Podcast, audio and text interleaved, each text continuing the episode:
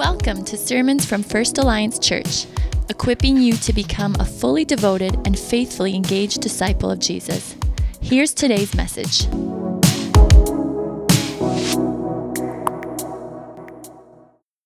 Thank you so much. Well, good morning. It uh, really is a joy to be with you this morning. I was, uh, as we sang that last song, My Lighthouse, uh, that's a song, that's like the dance party song in my household. So my kids like, we just dance together. We put on that song and we dance. So, so that was a joy, just a delight to worship the Lord with you, to enjoy Christ together as his uh, part of his family. And um, so yeah, just thanks, thanks for the opportunity to be here. Uh, in a particular way, as you are have been working through this last month of uh, a missions emphasis. Um, it's a privilege for me to be able to share a little bit about uh, my own journey in the area of missions. Uh, last 11 years I've been involved in international work with the Alliance in Latin America, studying Spanish in Costa Rica, and then living in between Cuba and Mexico these last 10 years. And uh, so it's, it's my privilege, before I kind of get started, to, to bring you greetings on behalf of the, the broader Alliance family. Uh, I don't know if you know too much about Alliance history, but we started with seven people in about 130 years ago. Different denominations came together with our founder, Dr. A.B. Simpson. And uh, today we have grown to about 5 million people worshiping Jesus every Sunday in 80 different countries around the world. And uh, that's an exciting thing to be a part of. And so I bring you greetings on behalf of that larger family, uh, in particular the family from Latin America that I've had a the privilege of working with these last number of years. Uh, God is on the move. And as you have participated as a part of our Alliance family in praying for our Alliance missions, in giving to the Global Advance Fund, uh, the church has multiplied and grown. Uh, just even in the last 10 years, the church in Cuba, our, our, Alliance church, has gone from about 20 churches to 90 churches. As the gospel, as, as Paul said in Colossians, all over the world, the gospel is bearing fruit and growing just as it was, has with you. And uh, so I bring you greetings on behalf of the larger family and thank you for your partnership with us. Uh, even though I didn't know you personally all of these years, I know that, that your support enabled me and my family uh, to be on adventures in mission with God, like I want to talk about today. So I want to thank you for that. It's also my privilege to bring you greetings from the other churches across the Eastern Canadian District. We have about 77 churches in this part of the country, as well as 15 kind of new churches. We call them new ventures, uh, new expressions of the church. Uh, some of them right here in, in your church that have grown up um, from reaching out to other nations, other people groups that have, have visited uh, our nation, and now they are coming to know Christ and starting their own churches, and uh, other new expressions of trying to re-engage with, with young people, people who have who have gone past Christ. They, they, they used to maybe hear about Christ, but but now they think he's irrelevant, and we're planting new expressions of the church to try to reach those people, to reintroduce them to this joy filled adventure of walking with Christ. So, again, want to thank you for the ways that you as a church have supported us uh, at the district level through our New Ventures Fund. Uh, that is part of starting all of these new churches to reach new people with the good news of Jesus. So, I bring you greetings from all of those that, that partner with us in our family. Well, today, as I, as I mentioned, I want to share with you a little bit of, of my story on mission with God. And, uh, and as well as sharing a, a few l- lessons or principles along the way that I've learned that I think can be an encouragement to you as you engage on mission here. Uh, one of the phrases that we sometimes use in our Alliance family is that we are on mission, everyone, everywhere, all the time. So missions is not just something that we send our, our missionaries or our international workers to do in some other place all of us have a key role to play in God's mission. And uh, so it's a joy to, to share with you a little bit of my story, uh, but not, not saying that my story is the only story. All of you have your own story, and I hope that some of the things that I've learned can encourage you in your journey. Well, the first thing I want to kind of um, speak about this morning, frame this idea of mission as, as uh, an adventure with God. Uh, again, the Alliance has been doing missions around the world for, for many years, right? You don't grow from seven people to five million without a fair bit of emphasis on being a, a missionary movement. Um, but I, I, don't know what you think of when you think of the word mission. But recently within the Alliance, we've been using this, this term venture, that we are venturing out to share the good news of Jesus to those in those places where few or none have heard. That's one of our, our great passions in the Alliance is that everyone on the planet, from all different people groups, every different language, would have access to Jesus. We want them to know the good news that we ourselves have experienced. This banqueting table that we will celebrate later in communion, where the psalmist says, Come, taste and see that the Lord is good. We want to invite them to the banquet. And, uh, so we have been doing that, and we want to venture out into new places and, and to start new expressions of the church for all these people. Now, I, I don't know for you, when I, when I used to think of mission, I used to think mission was more of something about sacrifice. You know how, how Jesus says, Come, if you would like to follow me, you need to take up your cross and follow me. And, and it sounds hard, it's challenging. And certainly, sacrifice is part of the journey. But as I, what I like about this term venture that we're starting to, to use in the alliance is that it's the root word uh, of what of a larger word that's called adventure. And, and it's been helping me reframe, rethink about this idea of mission in terms of adventures with God. And our good Father inviting us to partner with Him in the amazing adventures of what He is doing around the world. But again, I, I didn't think about it in those terms when I first started. You know, to be honest, I, I never really wanted to be uh, a missionary international worker. You know, I had heard the stories of the, the crazy food you have to eat and, you know, these bugs and whatever else in places like Africa. And, you know, I thought, well, I don't know if I want to do that. But I'll never forget the day God first called me to be involved in mission. Um, I was at my first year Bible college about 20 years ago, just last month. And uh, I, there was a speaker that was speaking at one of our worship gatherings named Daniel Zopula. And he was from uh, a small village in Africa in the nation of Burkina Faso. And I had met him a couple years earlier. He had spoken at our youth group and shared his testimony of how when he was just five years old, his mom ha- had passed away, and, and then his stepmom had kicked him out of the house, basically to fend for himself in the jungle. And so he grew up just kind of on his own in the jungle. And one day, as an eight year old boy, uh, you know, I have an eight year old boy, and I think about that. And here he is as an eight year old boy wandering around in the jungle, and he's desperate, and he cries out, he says, God, where are you? Well, if you exist, you know, give me some kind of a sign. And he said, he heard an audible voice there in the jungle saying, Daniel, I love you. I'm going to send you to Canada someday to study to become a pastor. You think of all the things for God to say to an eight year old boy in the jungle of Africa. But anyway, years went by, and then all of a sudden, God kind of spoke to him again. He said, Daniel, now's the time.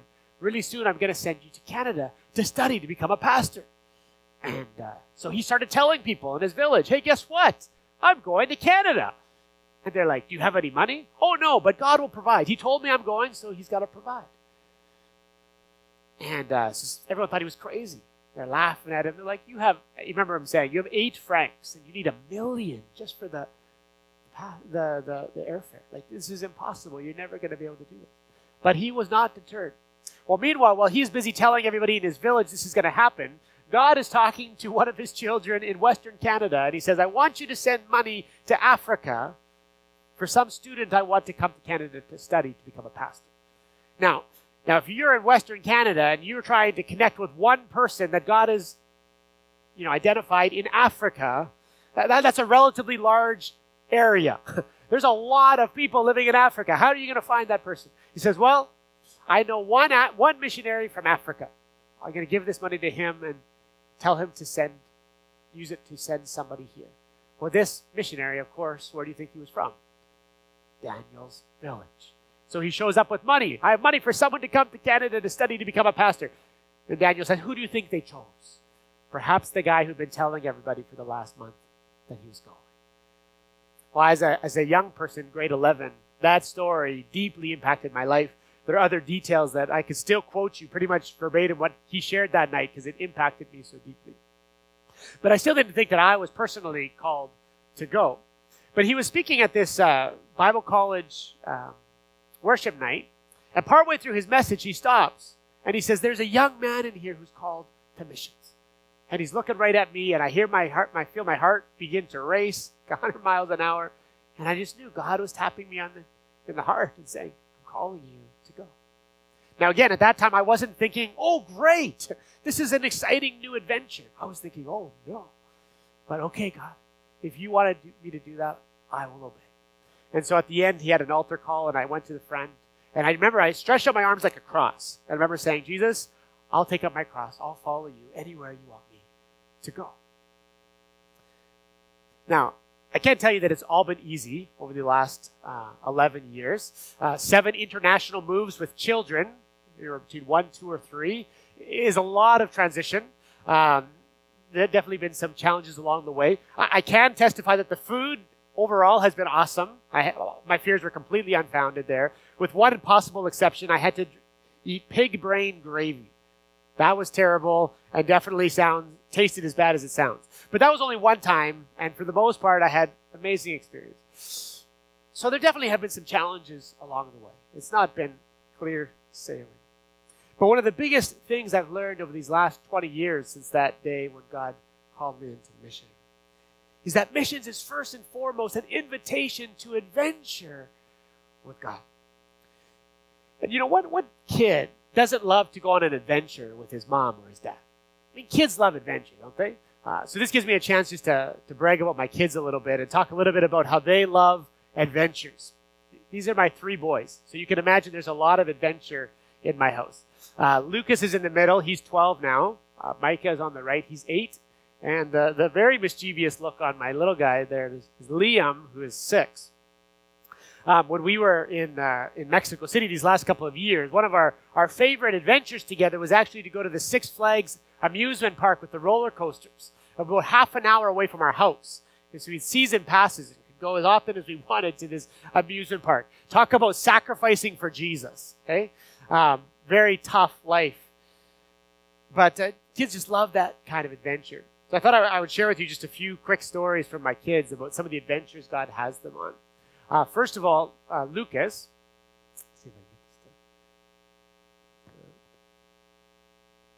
Sorry. Okay. Sorry about this. Sure. There we go. Sorry about that.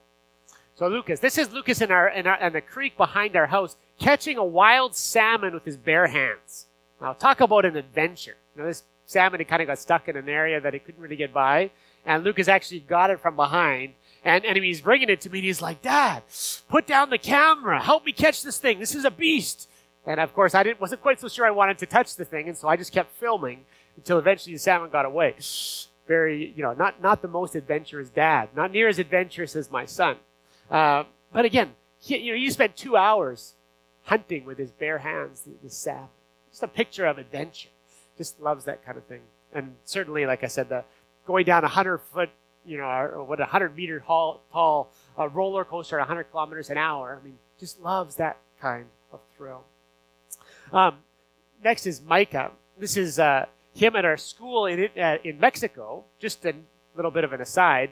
Uh, this school called Bridgeway North American School was an initiative of our of the Alliance Church together with another organization called Teach Beyond to um, try to establish a, a, presence amongst the urban professionals, people who wouldn't necessarily go to church, not really interested in that. They're very busy. They work very long hours, sometimes a two or three hour commute. Uh, those of you who live in Toronto understand the challenges of the long commute. Certainly in Mexico City, that's a very big part of their reality.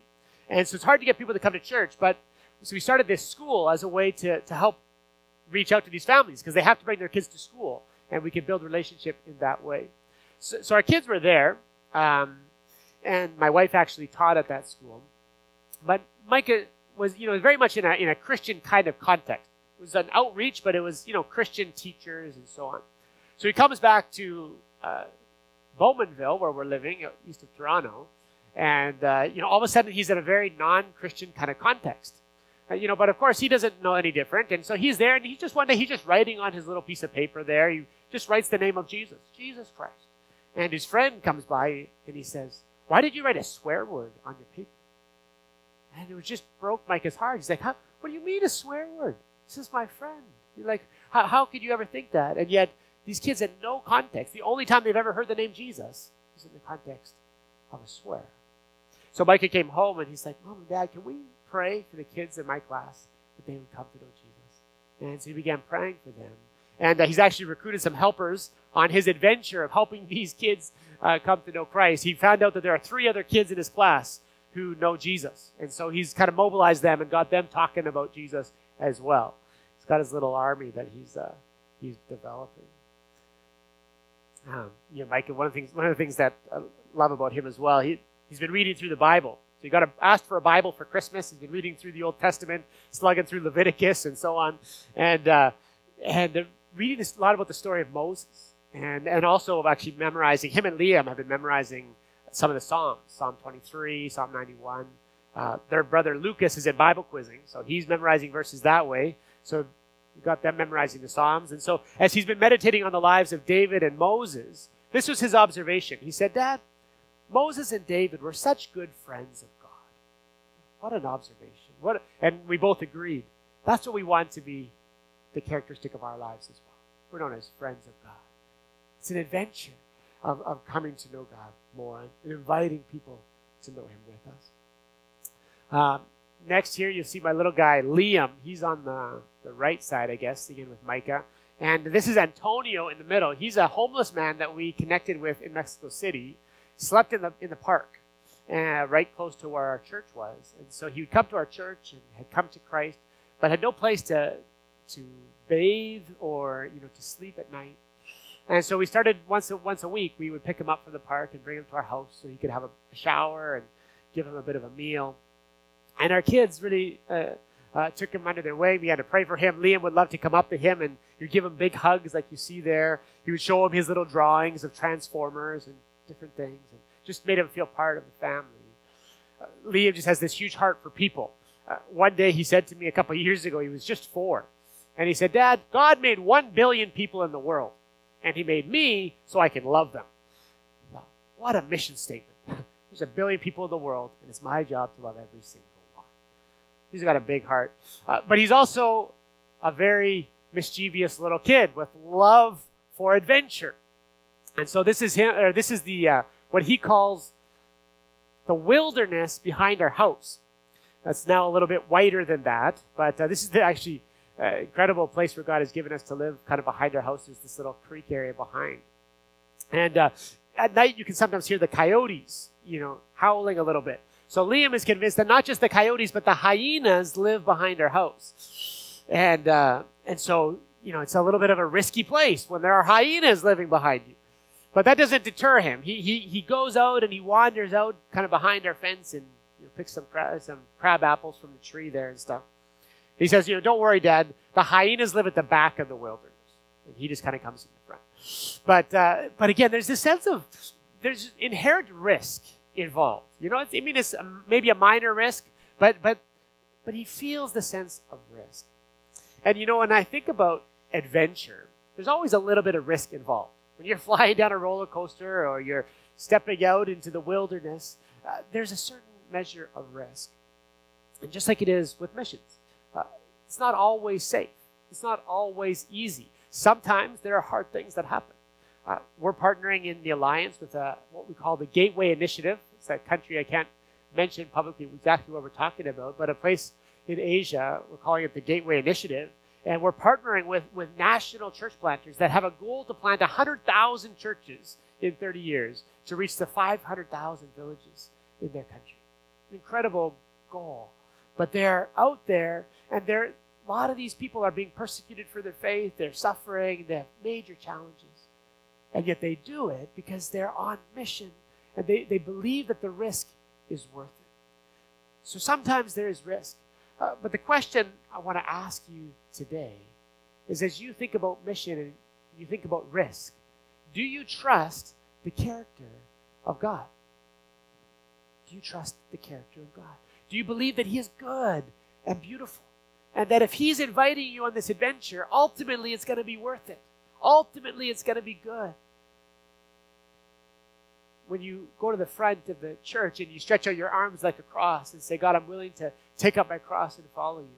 Do you trust that if God is a good father and he's inviting you to take this risk for him, that it will be worth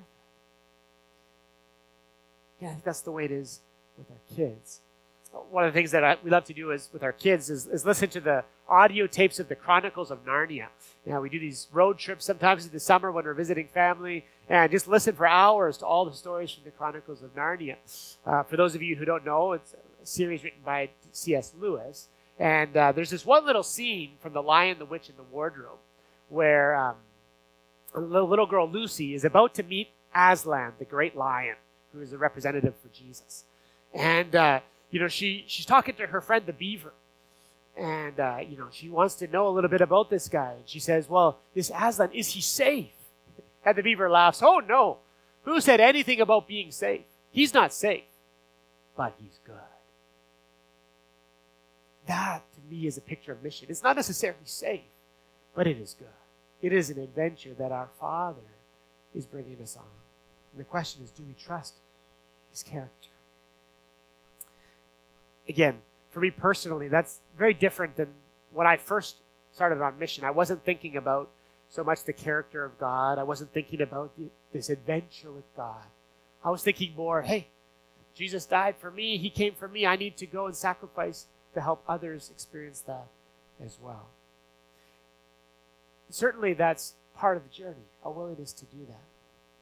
But as I've come to know my Father a whole lot more intimately over the course of the journey, I've realized that, that really, at its core, mission is about tr- trusting His character and going on adventures with Him. Well, we've been working over the last uh, number of months at our district office on what is our district vision statement? Like, what, what are we all about? How do we interact with our churches? What's our purpose for being here? Uh, maybe you ask that too. What in the world does the district superintendent do? What is what does the, the district office do? And uh, there's lots, obviously, we could talk about there. But we've landed on this this vision statement that kind of summarizes our heart for what we long uh, to do. There we go.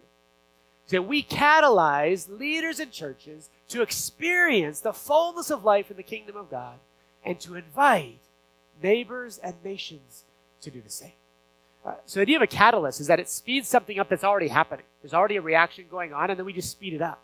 And, and that's our desire is to come alongside you in the good things God is already doing here. God is already deeply at work at First Alliance Church, and He doesn't need us to be doing that work. But as we see what God is doing, we want to come alongside you and support you in that. And we do so in, in, a, in a variety of ways. Sometimes it's more administrative, but we ultimately do so always with a twofold purpose. One is that you as a church, as each one of you, would experience more of the fullness of life in the kingdom of God. Jesus said, Repent and believe the good news. The kingdom of God is among you. You see, it's not just some distant reality in the future. Already the kingdom of God is here. That's why Jesus said, The harvest is plentiful, the workers are few, like we just read and prayed earlier. And right, what did Jesus do right after he said, The harvest is plentiful? He said, He sent out his disciples two by two to go out to heal the sick, to drive out demons, and to proclaim freedom for the captives.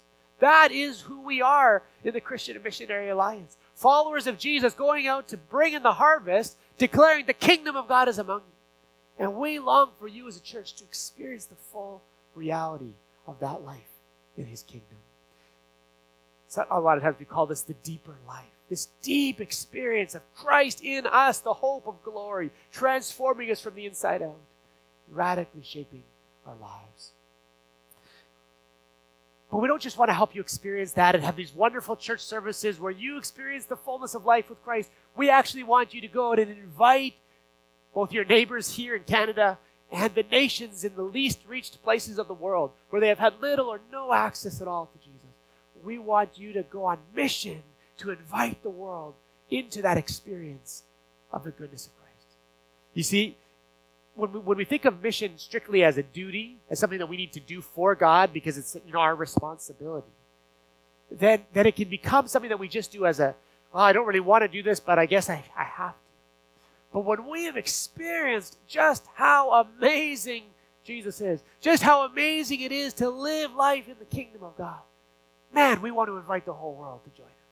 When we realize, man, they just think Jesus is a swear word, they don't understand him, man, we want to change their perspective and say, Jesus is amazing. Come and taste and see that he is good with us. And so, as we think about mission, that kind of leads me to my second thing I want to talk about not only is, is mission an adventure, but it's also important that we realize that, that mission is actually not the most important thing about us.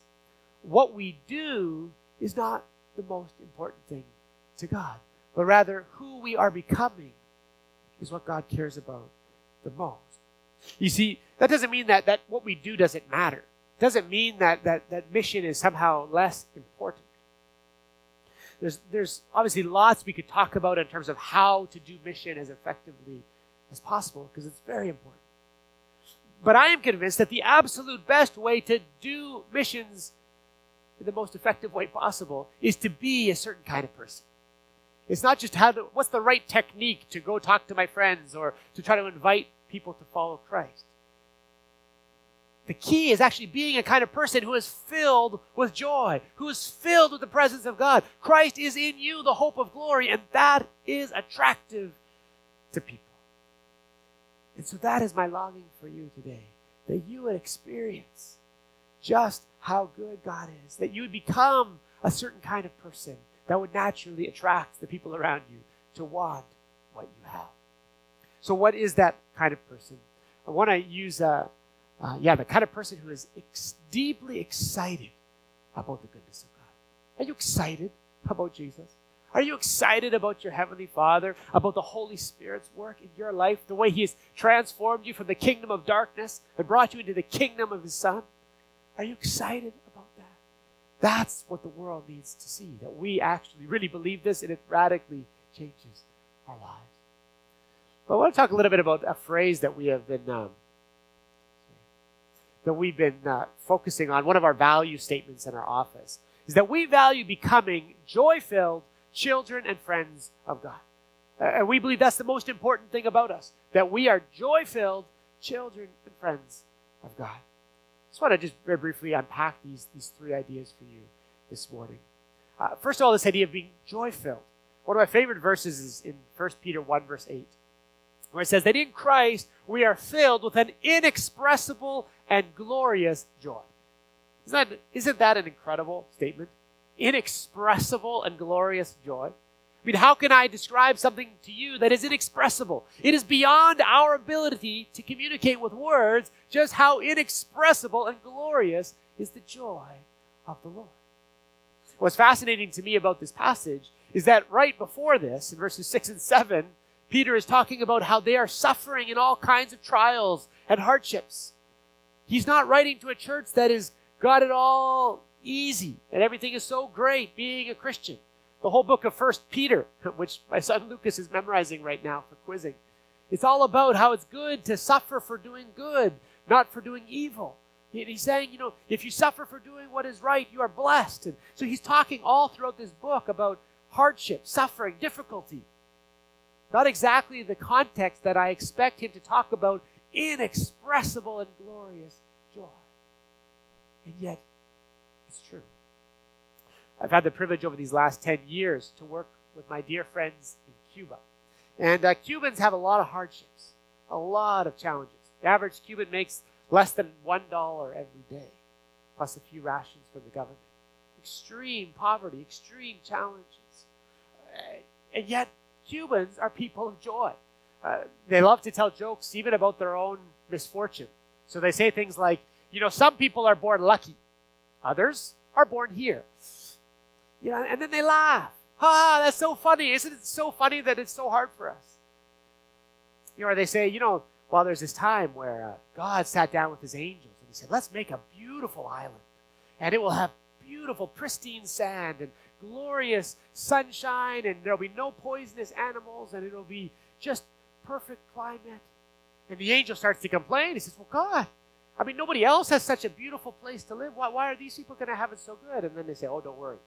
Going to give them this little government. Um, you know, and it's just like, and then they laugh again. They, they kind of do that hush hush, right? But, but like, like life is so hard for us, and we have all these challenges, and yet they laugh about it. You see, Cubans have the joy of the Lord. In few places I've ever experienced so much joy and worship than in Cuba. Just about three months ago, I was back on a trip in back in November, and uh, went to my my good friend Rafaelito, his church, and uh, he was so excited that I was back because I, I had left, and he said in front of the church, he said, "My best friend Curtis has come back. I didn't know if I'd ever see him again." And here he is. He's back, and they're so full of joy. And the church was just hopping that night. They're just in this small little oven, you know, this small little tin roof 100, 200 people packed into this small place that's maybe not even the size of this quarter over here, a couple hundred people packed in there, roasting hot. And, and then we're, we're worshiping, people are dancing. These three old ladies just come right up to the front and they just start dancing. And they, they, started grabbing a couple of us from the short term missions team, grabbed us to dance with them, kind of grabbed us by the hand, and they're dancing with us. And, and, and then the youth said, Well, hey, we want to get in on the action. And so they formed a conga line and they started bouncing and jumped all the way around these old ladies. the pastor said afterward, he said, Today Malachi chapter 4 has been fulfilled. I'm turning the hearts of the fathers to the sons and the sons to the father. I'm uniting the generations in joyful worship. It's incredible. You see, humans can say, The joy of the Lord is our strength. They leave that worship time to go back to their small little one bedroom house that has dirt floors, not knowing where the next meal is coming from. But man, do they enjoy God like no one I've ever met. Let me ask you, do you enjoy God? Would you say that you are characterize your life as someone who is filled with joy? I love the words of Jesus in, in John chapter 15, verse 11. He's talking about how, uh, you know, he says, I am the vine, you are the branches. You know, if you stay connected to me, you're going to bear much fruit. And sometimes I think we, we kind of stop there and we say, well, that's, that's the goal, right? I need to have a good relationship with Jesus so that I can bear much fruit. I can do good things for Jesus. But look what he says in verse 11. At the end of that, he comes in and he says, I have told you this. Why? So that my joy would be in you and that your joy would be complete. Did you know that joy is the goal of your walk with Christ? That is what he most longs for you. The reason he wants you to have an intimate relationship with, you, with him is because he knows that is what will give you so much joy. In Hebrews chapter 12, it says that Jesus endured the cross. Why? For the joy set before him. Not just, well, I feel pity for these poor people, I better save them. No, he wanted us, he wanted the joy of having you and I as his friends. For you and I to know him in an intimate way. Because he knew that would fill us with joy, and it would fill him with joy to be friends with us. Don't miss this. The most important thing about you is that you are filled with joy because of your relationship. That is the thing that will most attract people around you. You want to be effective in mission. You want to fill this church with new people. If you are people of joy, that will be contagious and draw people to Christ. So, where does that joy come from? How, how, how do we really get that kind of joy? I, I believe that it comes from being comes from being children and friends of God and really understanding that reality. I love 1 John chapter 3 verse 1 where uh, God or that John says how great is the love the Father has lavished on us that we should be called children of God. That is what I mean, can you hear the joy in the way John articulates that? The Father has lavished on us this incredible privilege to be adopted as sons and daughters into His family. We are now part of God's family. This is an incredible truth. It is a joy filled experience to be a child who is truly loved unconditionally. So, if your experience with the Father, your experience with God is not joy filled, then you know what? Something is broken in your soul. God doesn't condemn you for that. He's not angry, but He does come to you today and He says, I'm inviting you to experience my love like never before. I want you to experience the joy of a little child who is so deeply secure in his love that can truly trust that God the Father is inviting you on incredible adventures. He's not just out to harm you, He's not just there with a, a hammer waiting to see if you'll screw up and to punish you. He is there welcoming you as a loving father. Who, yes, of course, he has to discipline us sometimes. What, what son is not disciplined by his father? But it's always with the purpose of leading us into the fullness of life that is truly life. So we get joy from that relationship with the Father. We also get joy from being friends with Jesus. And, uh, you know, I love this John chapter 15, verse 15. After talking about how He wants us to be connected to Him so that we can have joy. He says this I no longer call you servants because a servant does not know his master's business. Instead, I have called you friends. For everything I learned from my Father, I have made known to you. Let me ask you do you know Jesus as a servant or as a friend? Do you see you're, coming to church, you're doing good works, you're giving some money to help? Do you see that as your act of service, your, your religious duty? Well, I mean, I better do this because this is, you know, what God expects of me. Or do you, everything you do, come out of friendship with Christ? You know, when you think friendship, that doesn't mean that we don't serve Jesus, right? What friend doesn't isn't willing to serve when his friend is in need? You know, your car, your friend's car breaks down, and they call you up. Are you going to say no? Sorry, I can't help you. No, you're a friend. I mean, unless you can't, but you're going to do anything you can to help, right? And and you know, John 15, 13, just two verses earlier, Uh, talking about Jesus, he says, "Greater love has no one than this, that he laid down his life for his friends." Right? Jesus has proven his love and friendship for us by laying down his life for us, and now he's just asking us to do the same. I've loved you. Now will you love me back? Not because you have to, but as a willing act of friendship. That is God's invitation to us today. Absolutely, we are called to serve Jesus. But we do so as friends out of love, not as servants out of duty. We do so because we want to, not because we have to. The cool thing about developing this kind of friendship with Jesus is, again, notice what happens. In that verse that we read earlier in John 15 15, he says, I have called you friends, for everything that I learned from my Father, I have made known. Do you know that now, as friends of God, we're actually welcomed into the inner circle the Father and the Son, and we can actually hear what's on the Father's heart? We can actually listen to God in prayer. We don't just have to, to come to the great God of the universe and say, Oh God, if you would help me in this need that I have, I would be so grateful. I will sacrifice, I will serve, I will do whatever it takes if you would just help me. So many religions of the world think that. And I think so often as Christians, we kind of have that mentality as well. And yet, what does Jesus say? Everything I learned from my Father, I have made known to you. I think of it as the difference between the, the relationship of a father with his little son. Uh, you know, I don't tell everything about all of my business to my six year old, right? There's just certain things that as parents you, you, you keep from your children. But as they grow older, then they become more a friend and you can talk on a more deep level of, about bigger issues. And same with us. As we grow up into maturity, it's a deep friendship with God. Everything that the Father makes known to Jesus as his Son, he's willing to make known to us. He says, Who has known the mind of Christ? He says that we, God has revealed us these things to, to us through his Holy Spirit. Guys, I want you to know that relationship with God is available to you. He wants you to be able to listen to Him, to hear His voice, and have an incredible friendship. Not just as knowing God as some distant, faraway being that you somehow need to please, but a God who's so close to you and inviting you into this amazing, joy filled relationship with Him. So if there's one thing I long for you today, my prayer for you is that you would truly experience this fullness of life in the kingdom of God walking with the Father, with the Son, with the Holy Spirit.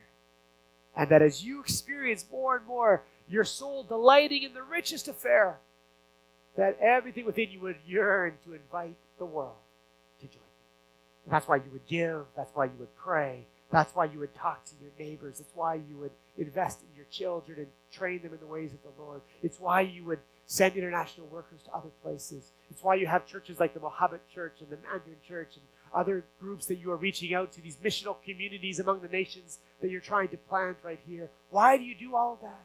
It's because you have tasted and seen that the Lord is good. You have experienced all of his goodness, and you long for all those around you. And even those you've never met to experience that joy. Let me pray to you. Pray for you today. Heavenly Father, I just, with great joy, come before your presence today to pray on behalf of my, my dear brothers and sisters here at First Alliance Church. I thank you, Lord, that you have a plan for their lives. Just this incredible purpose for them. For I know the plans I have for you, declares the Lord. Plans to prosper you and not to harm you. Plans to give you a hope and a future. Call to me and I will answer you. And I will show you great and unsearchable things you do not know. I have incredible plans for you, says the Lord. And I thank you that that is your heart for them. I thank you that you sent your Son, Lord Jesus, for the joy set before him, the joy set before you, that you actually find joy for us being your children. Brothers and sisters of Christ, brought into friendship with you through him. Thank you that that gives you joy. I mean, there's no reason why that should give you so much joy, except that you just love us so much.